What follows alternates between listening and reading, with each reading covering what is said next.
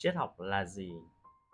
Không phải nó chỉ đơn giản là chuẩn bị cho bản thân sẵn sàng cho những gì có thể xuất hiện sao? Điều đó cũng có nghĩa là nếu tôi đã chuẩn bị tinh thần chịu đựng, thì chuyện gì phải đến? Hãy cứ đến. Nếu không, ta sẽ giống như một võ sĩ chạy trốn khỏi võ đài chỉ vì lĩnh phải vài cú đấm.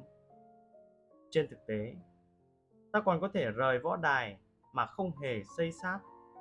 Nhưng liệu ta sẽ được lợi gì nếu như không cố gắng theo đuổi sự thông tuệ?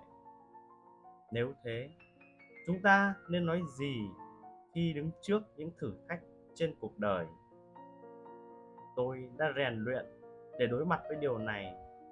Và rèn luyện là nguyên tắc sống của tôi những bài học của epictetus.